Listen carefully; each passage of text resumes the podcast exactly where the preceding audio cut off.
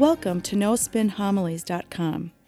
I invite you to join me to reflect upon the homilies of Father Dan. Father Dan will challenge us to open our heart, mind, and soul to the Word of God. Father Dan will draw upon sacred scripture along with art, literature, and the lives of the saints to help us grow in our love and knowledge of the scripture. In doing so, we can become the living Word of God in this world. Now it is my pleasure to present to you No Spin Homilies.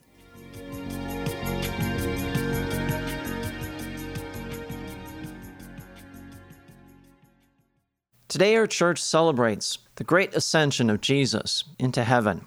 Jesus now completes his mission and he turns the ministry over to the apostles to begin the church. And now it returns to the Father in heaven to sit at his right hand. Now, if you look at the first reading, it's from Acts of the Apostles, the very beginning, chapter 1, verse 1. Now, it's important first and foremost to know a little bit about the author of Acts of the Apostles. It's Luke, the person that wrote the Gospel of Luke. Now, Luke was a physician before he was a disciple of Jesus Christ. So he's a well educated and very smart man. He's also literate. In fact, he's a great narrator as we read the Gospel of Luke and Acts of the Apostles. He's a great writer. It was St. Paul who actually recruited or brought Luke into the faith. St. Paul baptized Luke, and from that moment forward, Luke never left Paul's side. Luke was a traveling companion with Paul. He traveled on many of Paul's missionary journeys. In fact, Paul speaks about Luke. He mentions him in Corinthians, Galatians, as even in 1st and 2nd Timothy. In fact, it was Luke who was with Paul at his martyrdom. So everything that Paul or Luke knows about Christianity was given to him by Paul. Paul was his mentor. Now, scripture scholars will tell you in order for you to truly understand Luke's message, as well as what Christianity is all about, you have to read the Gospel of Luke and Acts of the Apostles together as one novel. In fact, Luke specifically wrote both to be one novel together. The first part of the novel is the Gospel of Luke, which deals exclusively with Jesus Christ, his life, his ministry, his miracles, his teachings, his passion, death, and resurrection.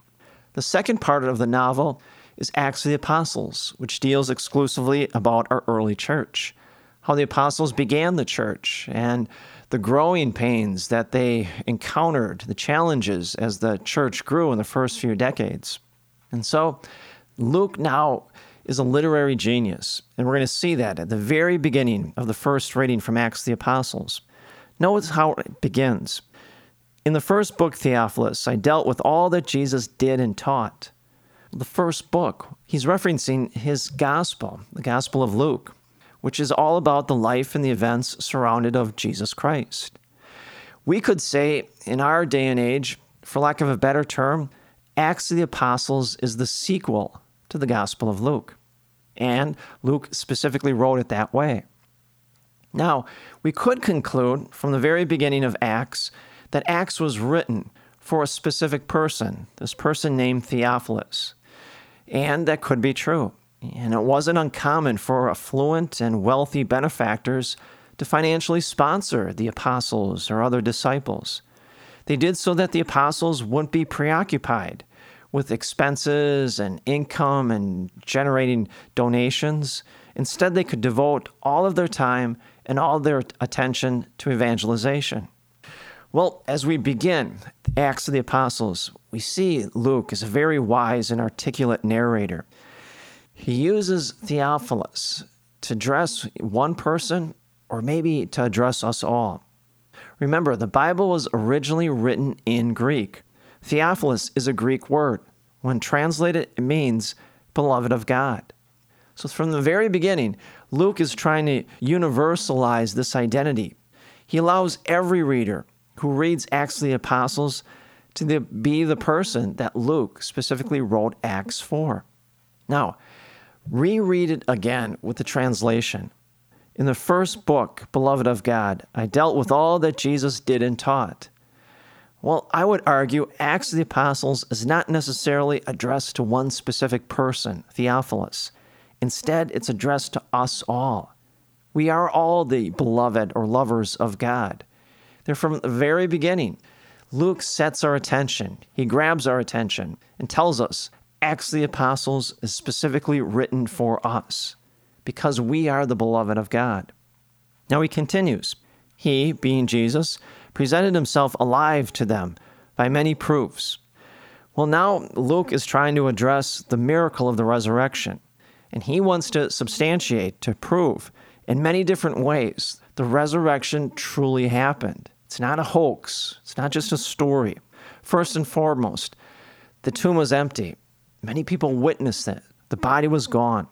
Next, Jesus appeared to the apostles and to many others. Thomas himself examined Jesus' wounds. St. Paul will write in 1 Corinthians chapter 15 that Jesus Christ appeared to 500 people simultaneously after his resurrection. And yet, the greatest proof is that Jesus Christ appeared to the fiercest adversary of our church, the first fiercest enemy of our church, Saul of Tarsus. And on that road to Damascus, changed him, became now Paul, the most zealous evangelizer and the greatest defender of our church. So, Luke, from the very beginning, he's saying you can't refute, you can't deny all this evidence. The resurrection truly did take place. Notice also, it says he appeared to them during 40 days. Now, why does he add that detail, 40 days? It's like, who cares how long he appeared to the apostles? We have to realize it's a basic biblical truth. Numbers in sacred scripture have sacred symbolism attached to them. In this case, it's a period of preparation for the apostles before they begin the church and the work of their ministry. You see this up and down sacred scripture. People needing a period of preparation before they embark upon God's mission. Moses, he spends 40 days and 40 nights on top of Mount Sinai talking with God. Then afterwards, he receives the Ten Commandments. He comes down the mountain and presents them to the Israelites. Elijah, he spends 40 days and 40 nights walking in the desert. He finally gets to Mount Sinai, where he encounters God, and then God anoints him to be the next great prophet.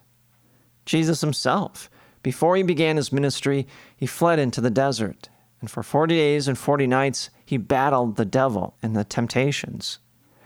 Well, our church continues that same tradition. Anyone who comes to the church to receive a sacrament, whatever it is, well, the church requires a period of preparation for that person to understand and appreciate the gift they are about to receive. Whether it's a second grader for their first communion, a teenager for confirmation, or an engaged couple who want to get married, the church asks them to come to a period of preparation in which they need time to fathom the magnitude of the sacrament they are to receive, that the sacraments awaken in us a response to the presence of Christ in our life. And that's what's going on here. Now, next, the apostles ask Jesus a question. They said, Lord, are you at this time going to restore the kingdom to Israel? Well, that's an odd question. They know Jesus is going to leave them forever, and they won't see him again until they die in judgment. Now, if it was you or I, we would probably ask them the question what was the resurrection like? What did it feel like? What did you see? You know, what's your resurrected body like that you can pass through doors that are locked? What's heaven like? Where is it? And what can we expect when we get there? Those would be questions we would all be asking Jesus before he leaves us. Now, realize the Israelites, for centuries, knew that when the Messiah came, he would usher in a new administration, a new government. So the apostles believed Jesus is the Messiah. And therefore, they want to know when Jesus' new government is going to be created. What are they really looking for or searching for?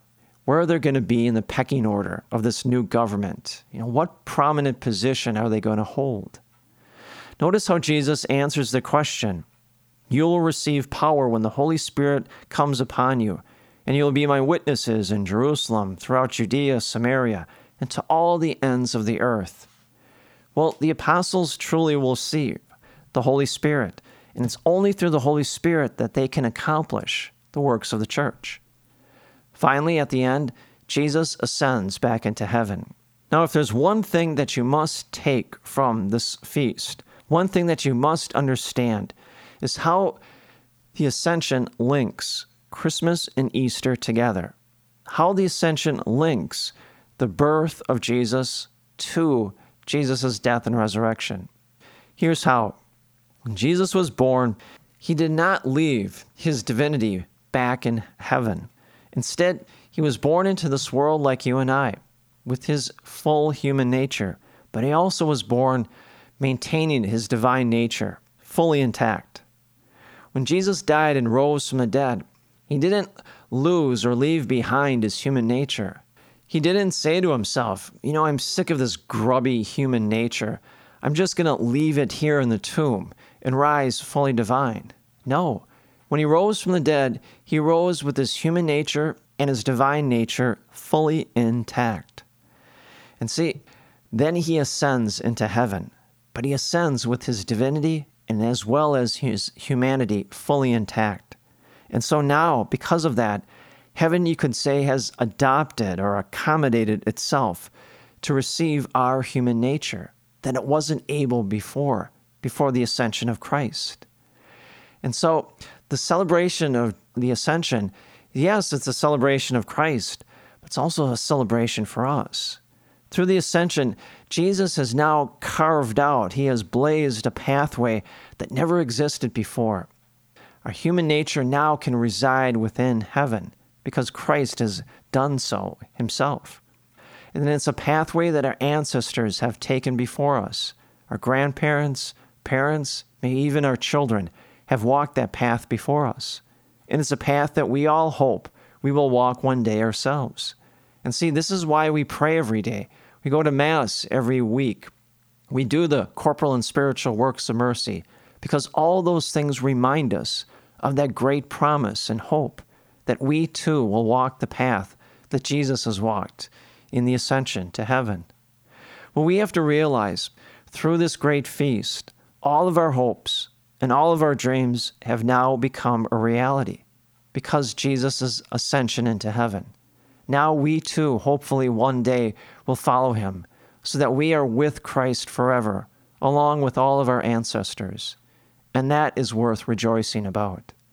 And may the peace and the grace of Jesus Christ rest upon you always.